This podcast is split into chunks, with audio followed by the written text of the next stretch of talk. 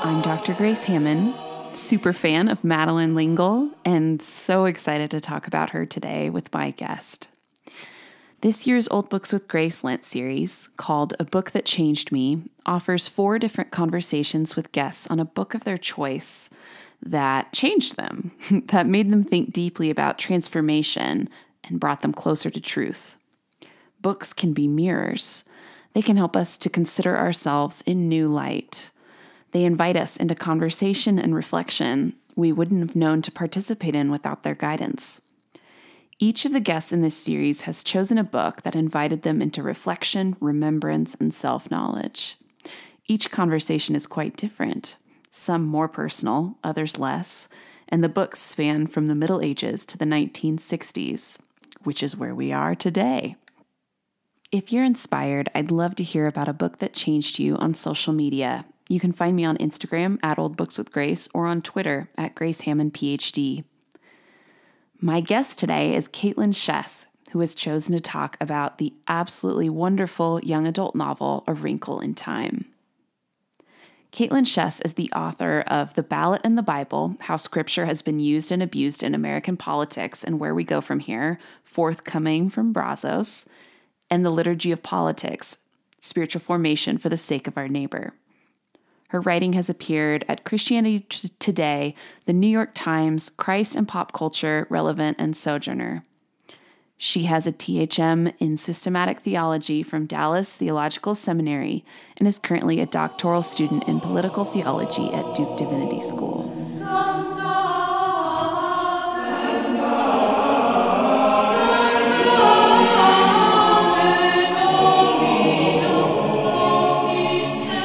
Kaitlyn, I am so glad that you are joining me on Old Books with Grace today. Welcome. Oh, thank you. I'm so glad that we get to talk. Me too. So I ask everyone who comes on the podcast two questions as a sort of get to know you.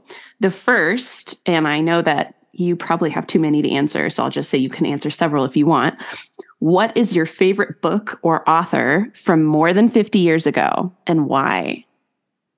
Ooh, that is hard. The first thing that comes to mind um, is probably author and book together.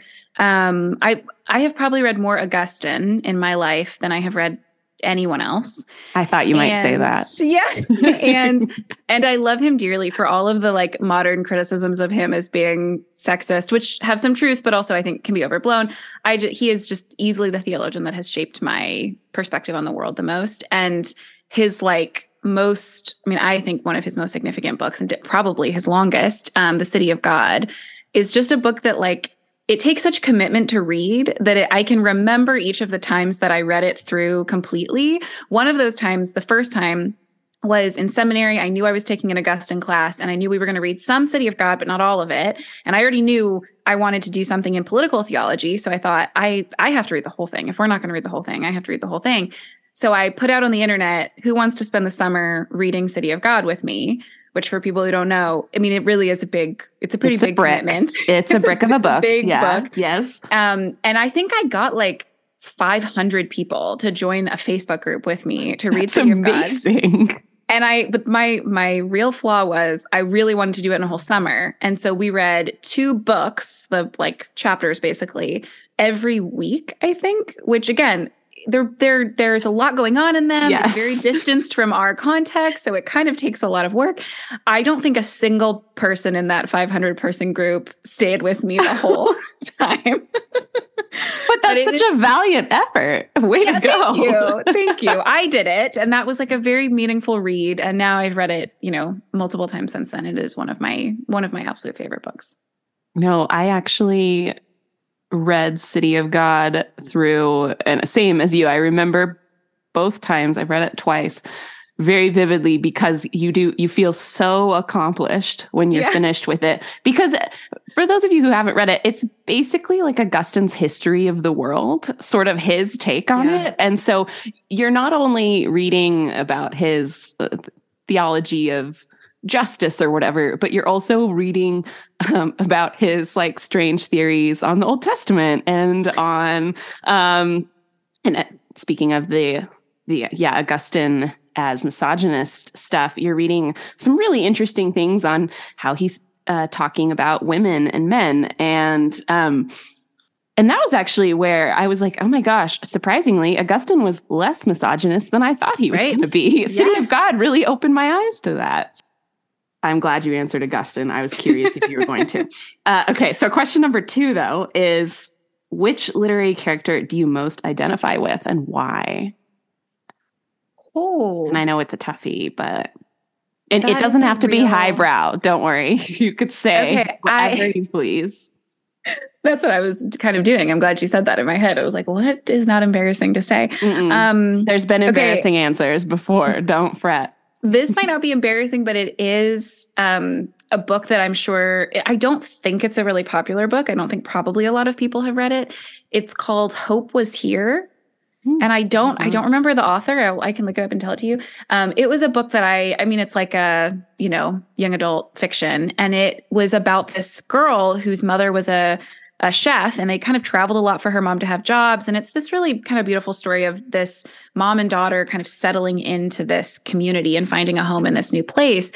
But as a child, I was a military kid. I grew up moving all the time. And this book was really kind of about that sense of displacement and kind of Mhm. finding yourself constantly moving for a parent's job that's not in your control and kind of trying to find different forms of community than people traditionally have. Like I have a lot of Mhm. friends now who, you know, where they grew up still plays this really significant role in their sense of self and their life. And I don't really have that at all. We moved every couple years for the most part. And so sometimes less than that. And so it was a meaningful book to me as a as a child to relate to this this character who was trying to figure out her name was Hope, trying to figure out what it meant that she was in a place, even if it was for a short time, and what it meant to have an impact on people's lives in a positive way. You know, she was working through like acting out in response to her mom and, you know, normal like teenage things. But at the time, it was really meaningful to me to read a story about someone who had a similar kind of sense of displacement or like unsettledness in the world. Hmm. Super interesting. I I think there's um, like a period in your life, or ev- everything you read is influential in some way. I think, but that that early teenage time of reading is like profoundly uh, Yeah. formative. At least it was for me, and I feel Yeah. like it is that way for a lot of people. Those Oh, are the totally. characters that you envision yourself after for a long time. Yeah, I still have that book. I mean, I don't have a lot of the books that I had as a child, or at least a lot of them are at my parents' house or may have gotten lost along the way, but I've held on to that one because it was really meaningful. Hmm. Okay, so for this podcast series for Lent, um, I've been thinking through with guests on uh, Lenten themes of turning, conversion, repentance, transformation. And um, every guest who's come on, I've asked them to pick a book that uh, is about transformation for them and has changed them somehow. And you, to my great delight, chose Madeleine L'Engle's A Wrinkle in Time, which is a great choice. Um, but before we dive into that, let's just briefly set it in its context. Um, for those who uh, weren't obsessed with this book as as I was as a kid, um, who was Madeleine L'Engle? When did she live? What else has she written? Maybe we could just take a second to set her in context. Yeah, I mean, you'll probably know more about some of her background personally. I just was listening this morning to a podcast um, interview with her granddaughter who um, lived with her through graduate school. She did a, a PhD and like lived with her grandmother while she did it, which is very cool. Oh, how cool! Um, but I mean, my introduction to her was A Wrinkle in Time. Was I have my mom's copy of the book, um, as we talked about earlier, it was published in the early '60s, and um, wrote a lot of of religiously inflected um, fiction and also a bunch of nonfiction. A lot of the writers that I know mostly know her through her writing about writing and about Mhm. interpreting the Bible. Um, and at the same time, a lot of this fiction is not like on one hand, I re- you know rereading it last night and this morning. There's like so many biblical allusions or straight up biblical citations, Yes, but at the same time, like it wasn't categorized at the time. I think maybe because of the different relationship with religion. Um, even though it was changing at the time. Like it wasn't this did this wasn't at least introduced to me as like Christian fiction, no, like uh, like a distinct not. genre. It was like yeah. this is just kind of part of the world that that she is in, um, and so yeah. Yes, yeah. So this book was published in 1962, and I was um, I was on the ever handy Wikipedia page before our conversation, looking up some fun facts, and uh, um, actually this book was uh, rejected more than 30 times, oh I discovered. Can you believe that? And now it's such a classic. I can't even yeah. world without it. But um, before it was uh, accepted, it it actually was rejected more than 30 times. So even in its even in its time, it was a book that wasn't fitting boxes clearly at yeah. all. And uh, Madeleine herself was born in 1918 and died in 2007 um, and so this this happened like kind of right in the middle of her life and she had already been writing for a few years um, and but hadn't had like massive success it, she had been moderately successful um, and she she lived most of her time in New York City but spent a but they had their their country house in in Connecticut mm. called Crosswicks, where a lot of her nonfiction mm-hmm. uh, is set and based in um, that you mentioned, and um, which I have been reading. By the way, just a side plug for those of you who haven't read her nonfiction and have only read her um, her YA stuff it is so good and i encourage everyone yeah. to go out and buy copies i just read a, i just read the irrational season and i had never read mm. it before and mm. it blew me away i mean it was so good but that's neither here nor there for this conversation but just a plug yeah yep um so but let's talk about a wrinkle in time then yeah. um so for those who haven't read it before or maybe haven't read it in decades maybe we could do a quick synopsis without yeah. totally ruining things giving it all away yeah, yeah. Um, it is funny like i said just kind of i really only reread it last night and this morning and it is pretty short like you could mm-hmm. really read it if you just sat down you could read it in a couple of hours or less oh yeah um, so really kind of and ironically I almost answered your earlier question about, you know, a character that you really relate to. I think a lot of us who read this at like a, you know, teenager year relate yes. to the main character Meg who you like meet her at the beginning and it's kind of a stereotypical is not the right word because it is really like a shared experience of a lot of teenagers of just not really fitting in in her body or the world and trying to figure out who she is um, she has two parents who are scientists, and she feels really like she's struggling in school and trying to figure out how she fits in that. She has two twin brothers and then a younger brother, Charles Wallace. And her father, you learn at the beginning, has just been gone for a long time, and you don't really know what that means or why. And then you discover later that um, her father as a scientist kind of took on some sort of mission with the government and no one has heard from him for a year and we have no idea where he is and then you meet like these three strange uh, creatures, older women initially, um, who kind of come from like a haunted house in their neighborhood. and she's introduced to them by her younger brother, Charles Wallace. Um, and they kind of say, like, we're going to go on an adventure and we're going to like you know, you're not sure at the beginning what this has to do with her father, but it's clear that like we're feeling things out, something is happening.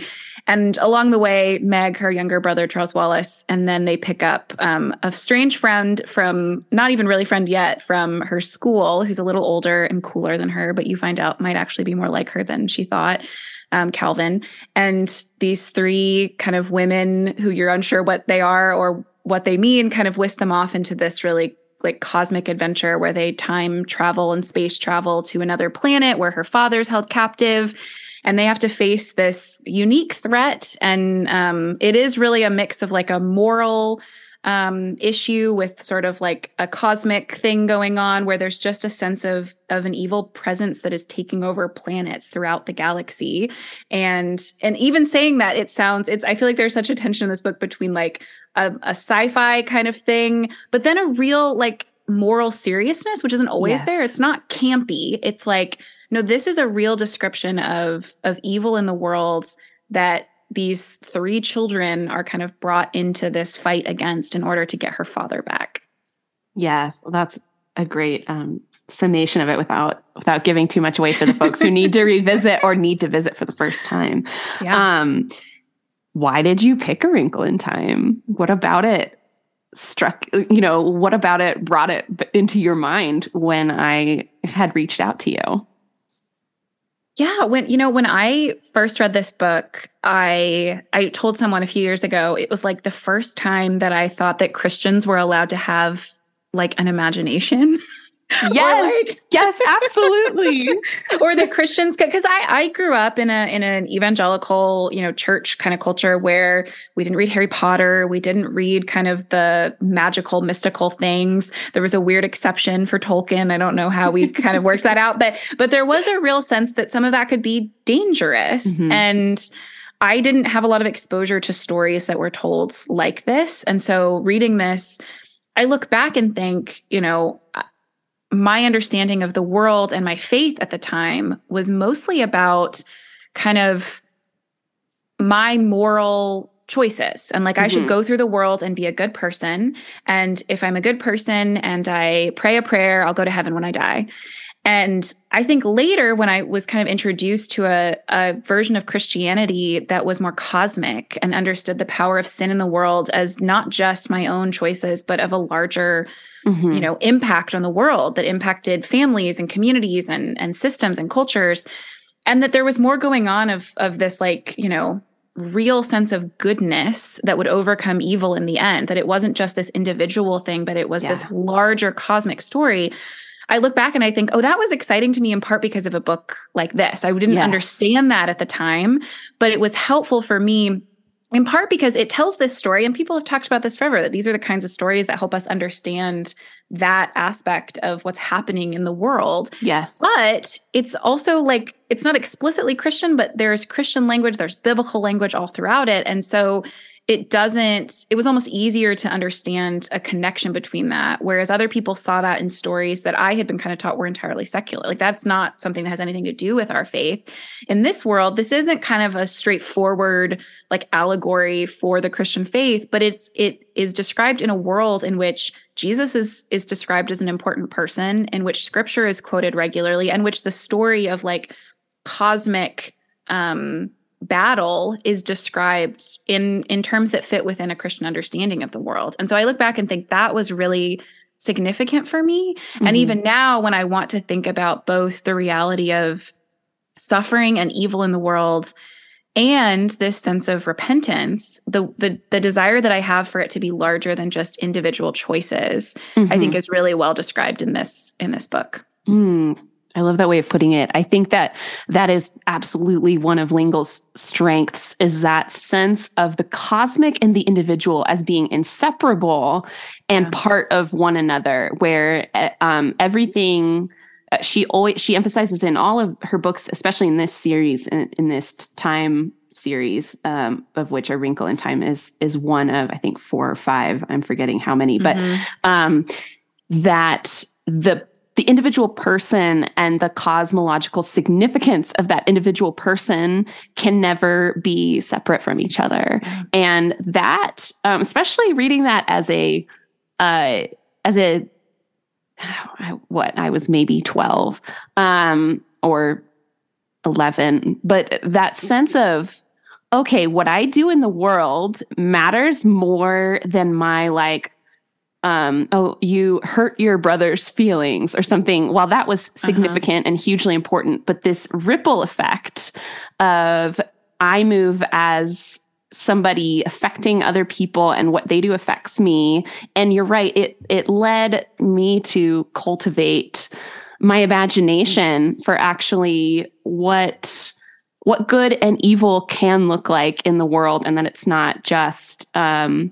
though it's never abandoned completely, but it's not just your individual choices, decisions, thoughts, actions, um, which is powerful to realize as a as a young teen or an older child. Um, yeah. Do you remember your first reading of it? Do you remember it?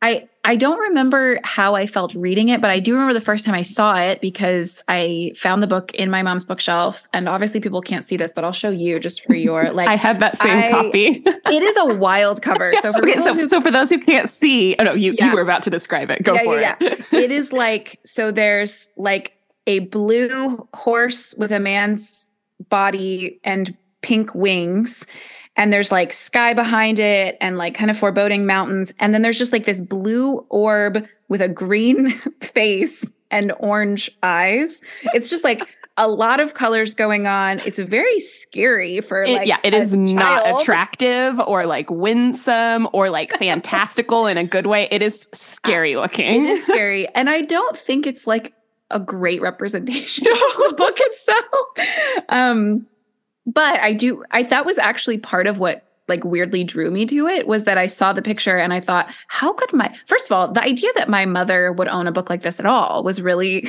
surprising to me because we weren't supposed to like scary stuff or No, like the, the weird horseman with the with Yeah. the creepy face. like what is that and i do remember i don't remember what i thought when i first read it but i do remember asking my mom about it before i read it and her talking about you know this was her copy from when she was a child and it was a strange realization that like my mother was a child and like my mother read books like this and um i don't think that's unrelated to how significant the book came Mm. became for me to think that Mhm. like similar to again meg has this relationship and there's not a lot in the book about meg's relationship with her mom except for in the beginning there is this description of her both like deep love for her mom and also like the the difficulty of a relationship with someone who she thinks is beautiful Mhm. and smart and goes through the world with ease in a way that she does not.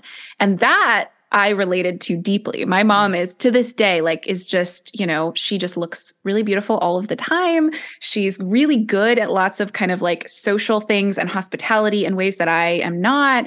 And so I also just felt like this was this you know dear connection to my mom to know that she read this book when she was a child and I did too even though like Meg I feel such great love for her and also feel this sense of like how could I ever be like her how could I ever match the like standard I've set in my mind based on her Mhm. and you don't really get at the end of this book um resolution with her and her mom but you do i mean it, it that part of the story of the whole book is meg realizing the gift of the love that her family has together Mhm. and the realization that not every family has that kind of closeness and real love. i mean early in the book there's this part where um, calvin this like you know person who's a little bit older than her in school comes over to her house and just he says something like i have this strange feeling that i'm going home for the first time and like comes to her family's home and he's like you know you know brought into the house and her mom is like cooking food on a bunsen burner because she's a scientist and like the twins are there and it just feels kind of chaotic to meg and she misses her dad and she sees a picture of him and tells calvin about him.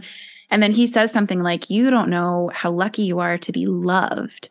And she says something like you know i guess i took it for granted. And so I, that in that sense that was a real thing i could relate to in the beginning to feel like i don't feel like i fit in the world and i don't think i can ever match the standards my mom has set but i also think i take for granted quite a bit that i grew Hmm. up being loved Mm.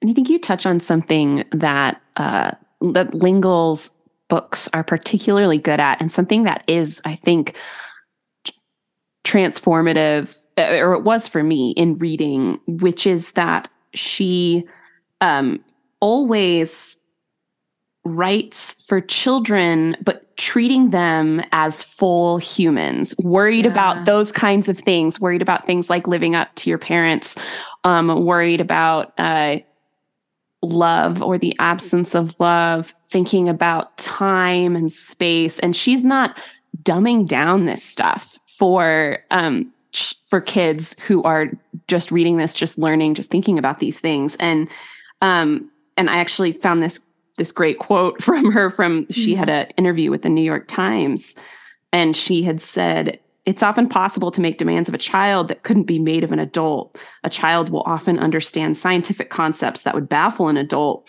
This is because he can understand with a leap of the imagination that is denied the grown up who has acquired the little knowledge that is a dangerous thing.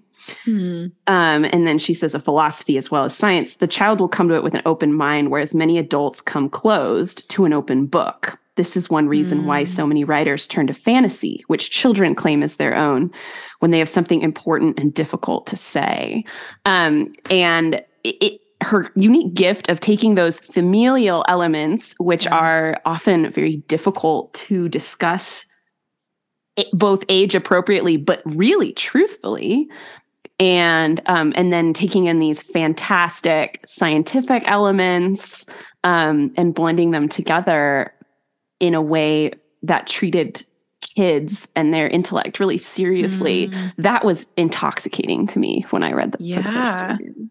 Yeah. And even just like I, I was thinking this morning reading it, like there are so many stories where um, you know, a child is kind of like plucked out of obscurity and they have some secret ability that will then, you know, save the world or whatever. Harry and, Potter, right? Which I yes, love. I'm not like I'm not ragging on Harry Potter, but there's a, a, a, yeah. there's a lot of different versions of that. Yeah. Yes. And it speaks to something that like there's a reason kids love that. Like everyone wants to be told that they're kind of secretly significant and like mm-hmm. in spite of all of their insecurities and doubts and the ways they feel like they don't fit in the world, actually they're really necessary to to save the world and their their gifts are really necessary and i love that in this story there's an element of that mm-hmm. like meg is like plucked out of her normal life and goes on this you know space traveling adventure and there's a moment where you know calvin and her younger brother charles wallace have these unique intellectual gifts that are mm-hmm. necessary but she's also kind of told like but really you're the one that really is going to be necessary to to save your dad and to save charles wallace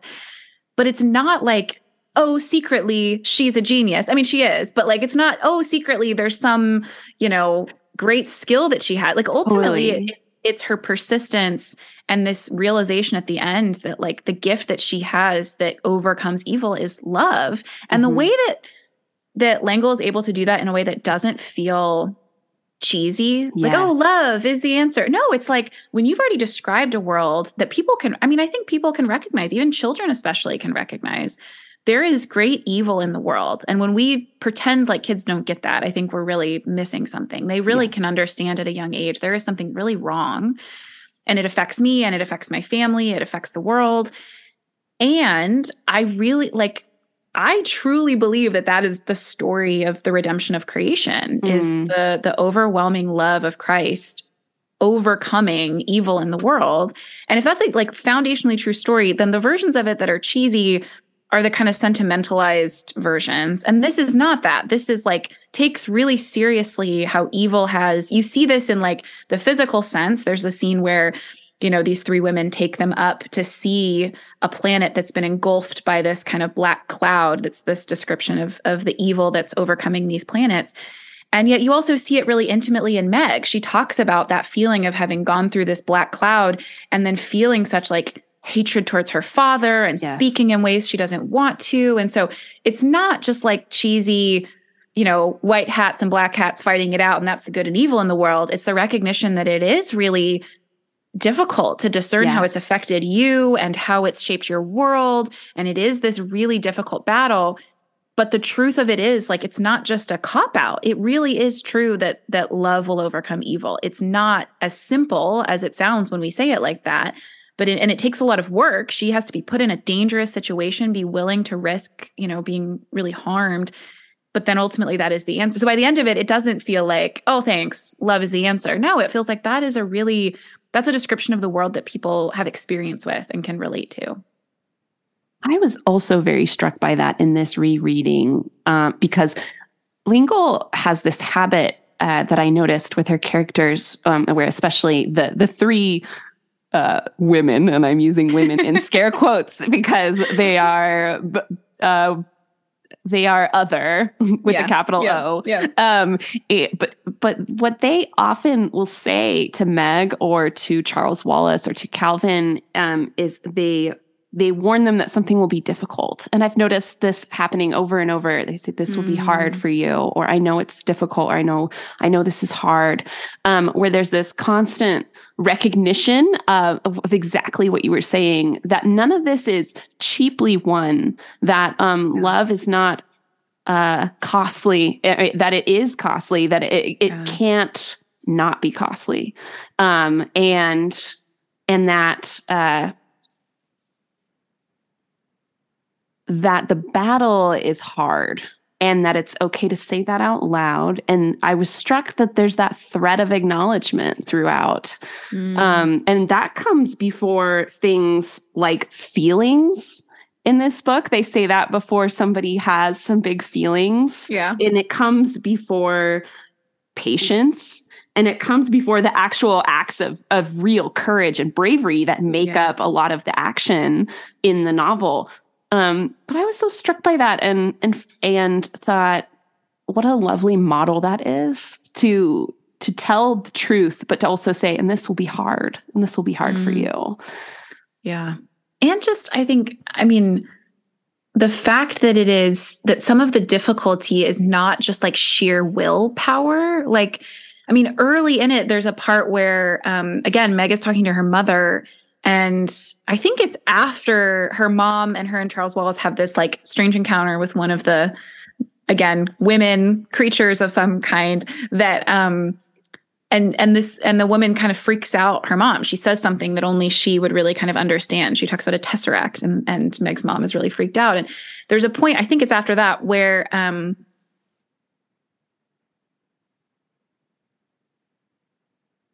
Meg is talking to her mom, and her mom is lamenting, like, if your father were here, I, he could really help you with some of this. On some level, all that is necessary to get you through this is it's just going to take time. Like, it's Mhm. going to take slogging through some time. And that sense that it's not what gets her through this, this emotional difficulty is not just trying harder or being better, but sometimes it just takes time for you to get through. And then at the very end, like before Meg's kind of final moment, I think it's it's one of the again the women um, has this long section of of quoting scripture and talking about you know God chose the foolish things of the world to shame the wise, and so the fact that even this moment of like we need you to help like save things is not you possess this incredible skill or like if you just work really hard you'll get it. It's like actually this is they even use the phrase like this is by grace. I only want what you're Yes. getting through grace, and actually in all of your imperfection and all of the ways that you feel like you don't fit like you will be used anyway. Not because you shape up and figure it out and become like by willpower become a better person but because that god has chosen to use you know the unexpected things of the world to to fulfill this kind of of redemption that's described in such beautifully cosmic terms here Yes, and I think that's something that struck me again upon reading um, is how often L'Engle walks this lovely and delicately balanced line that can be explored in fiction. That's way harder to explore in nonfiction. Of the confluence of grace with agency, where her Yeah. Meg is a figure who who um, has to do things by herself. the The climax of the action is Meg having to do something very hard by herself.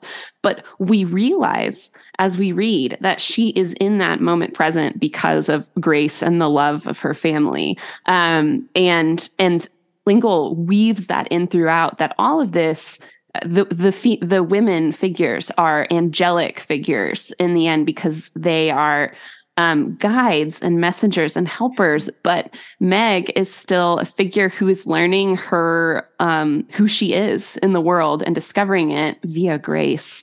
Um, and so there's that line walked, and then that that L'Engle's a master of that in other senses as well because uh, something that uh, uh, really affected me when I read it for the first time was that, oh, this is a book in which science and religion are not at odds with each other. Mhm. um, and I too grew up in a in an evangelical household, and um, um, and thankfully, science and religion weren't presented as at odds with each other by my family. But I lived in a world where that was definitely um, part of the discourse and part of the, my formation is is a distrust and a, uh, a a feeling that they couldn't be reconciled at their Mm. bottom.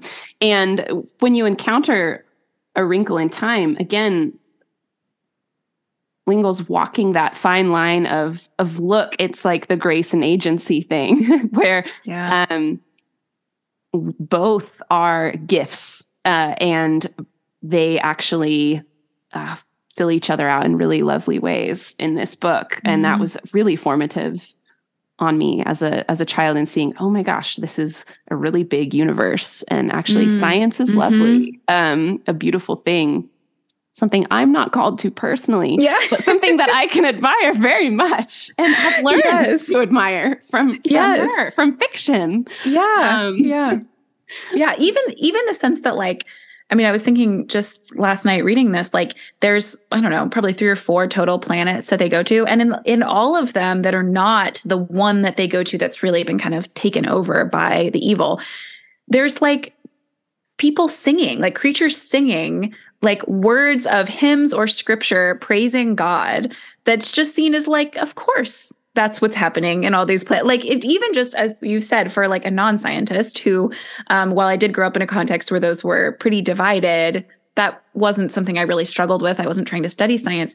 I did feel the sense of how small that made the world. Yes. Like you can't ask too many questions. You can't like you know research too many places. Even in theology i faced this. Yes. like i went to a pretty conservative seminary. Now i'm at duke. There were professors i had in seminary who said like be careful. Gotta you know just be careful. There's some dangerous stuff. And and that doesn't mean there's not some good point to to what they were trying to say. I think they had an earnest desire to to make sure i was learning truth. Yes. But they also had this fear at the root of it of like if you go searching too much you you might really slip into a place that's yes. bad. Instead in this it's like they go jump to these other planets and of course they're praising god over there because the whole universe is is god's and created by god and glorifies god and so that just like that sense of wonder in the world even for a non-scientist that's a different posture towards even the one earth that i will never like be gone from in my yes. travels no but that's a different posture towards creation yeah. than like being afraid that if you if you search too much if you explore too much you might really kind of you know be in danger. Yes like don't don't uncover too many things. Um and and that that it really is the opposite because in a wrinkle in time what we're learning is oh it actually the the deeper you go the more you're going to see the presence of god because that's that's the song of praise of creation. Yeah. Um and I, that is absolutely beautiful. And um i so enjoy that. The the freshness of the new yeah. worlds is wonderful. Um, well, we're beginning to run out of time, but I have just a couple more questions for you. Now that uh, you've reread it as an adult recently, have you been able to discern any ways that it's influenced you or transformed you as the person you are today? And you've been answering that indirectly all throughout this conversation, but um, we've talked a lot about our our childhood impressions, and now that now do you see ways where you're like, oh, it, I discovered that in this book, and it has actually formed me more than I thought. Yeah, yeah. I mean, I think you know, when I first went to seminary, um, you know, six years ago now, I remember my first semester class, I was with a professor that became a great mentor to me and just a beloved teacher.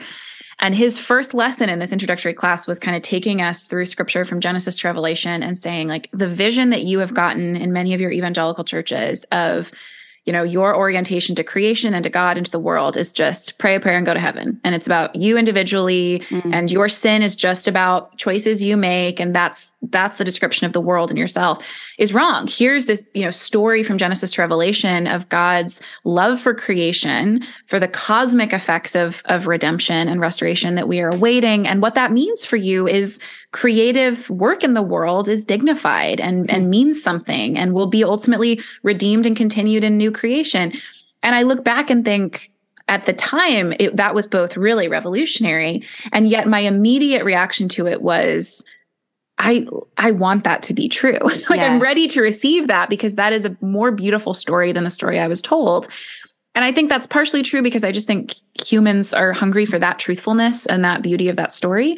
But I also think that in a lot of ways, this book shaped my imagination for that kind of story mm-hmm. because I wasn't reading a lot of books that had this kind of cosmic scope or described evil and love and goodness in these kinds of terms. Mm-hmm. Um, I, I, read a lot of fiction, but again, like this particular genre and the ways that it can show that kind of cosmic scope was not something that I was allowed to read or really did read. Um, and especially as I got older, like I've had to make a real effort in recent years to read more fiction because mm-hmm. I that just wasn't what I was interested in. I also was like a pretty kind of competitive academic kid. So once I figured out what I wanted to study, it was like, I'll just read systematic theology until I die. and it's been helpful to realize that like this was able to cultivate an imagination in me that was filled out with some really kind of heady doctrinal stuff later.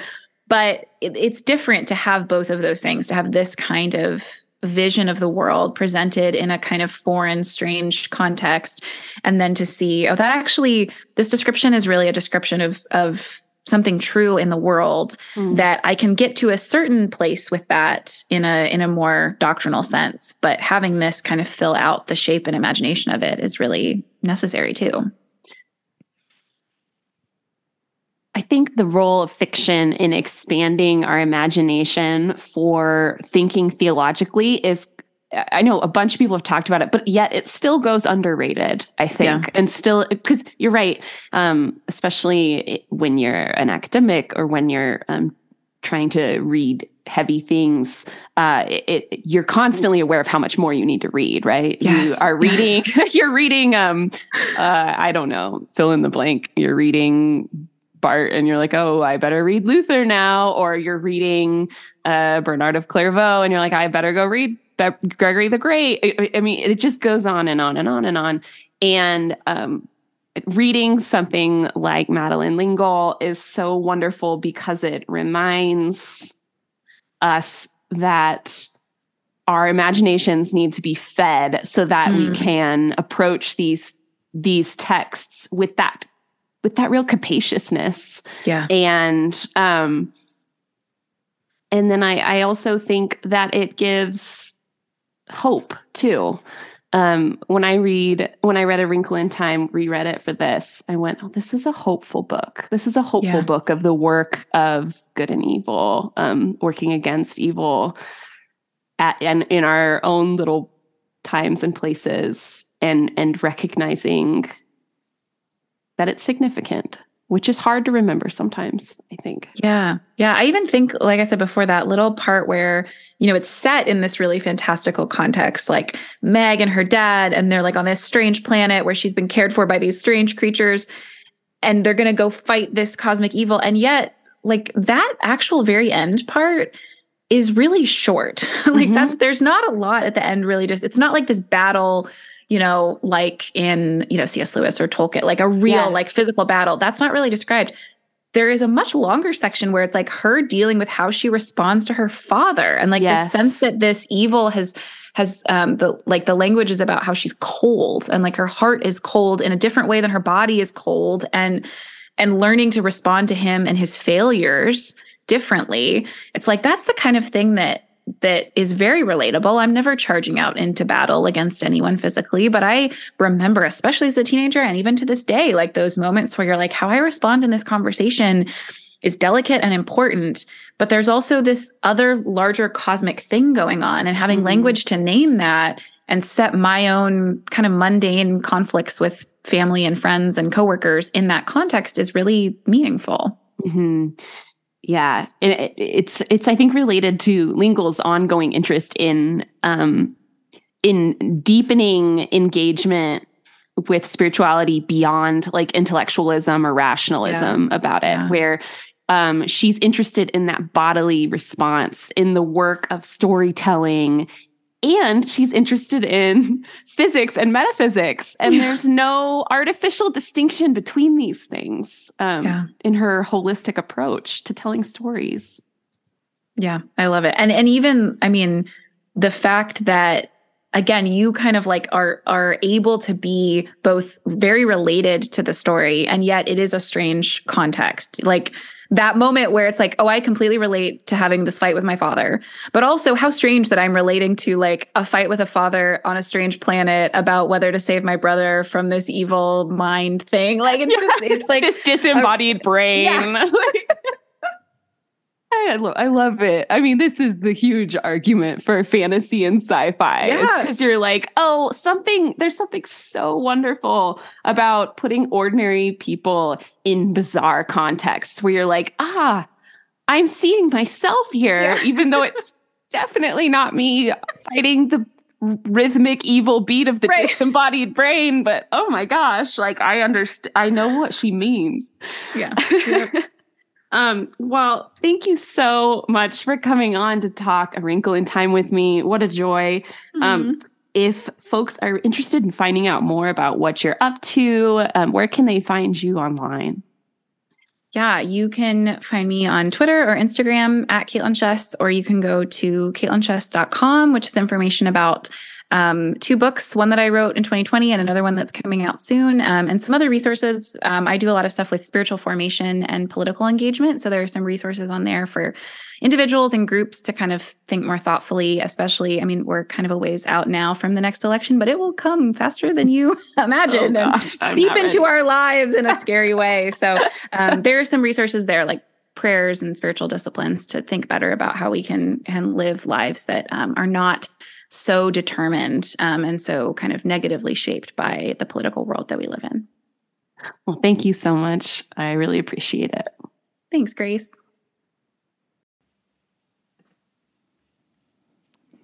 Thanks for listening to Old Books with Grace. I'm Dr. Grace Hamman, and I would love to hear from you if you wanted to share a book that changed you. If you'd like to read more of my writing and hear about what I'm up to with medieval literature, you can subscribe to my free monthly Substack newsletter, Medievalish with Grace Hamman, at gracehamman.substack.com. I'd also deeply appreciate it if you rated and or reviewed Old Books with Grace on the platform of your choice. It helps me out a lot and helps other folks to find the podcast. In two weeks will be the final episode of this Lent series. Thanks again for listening.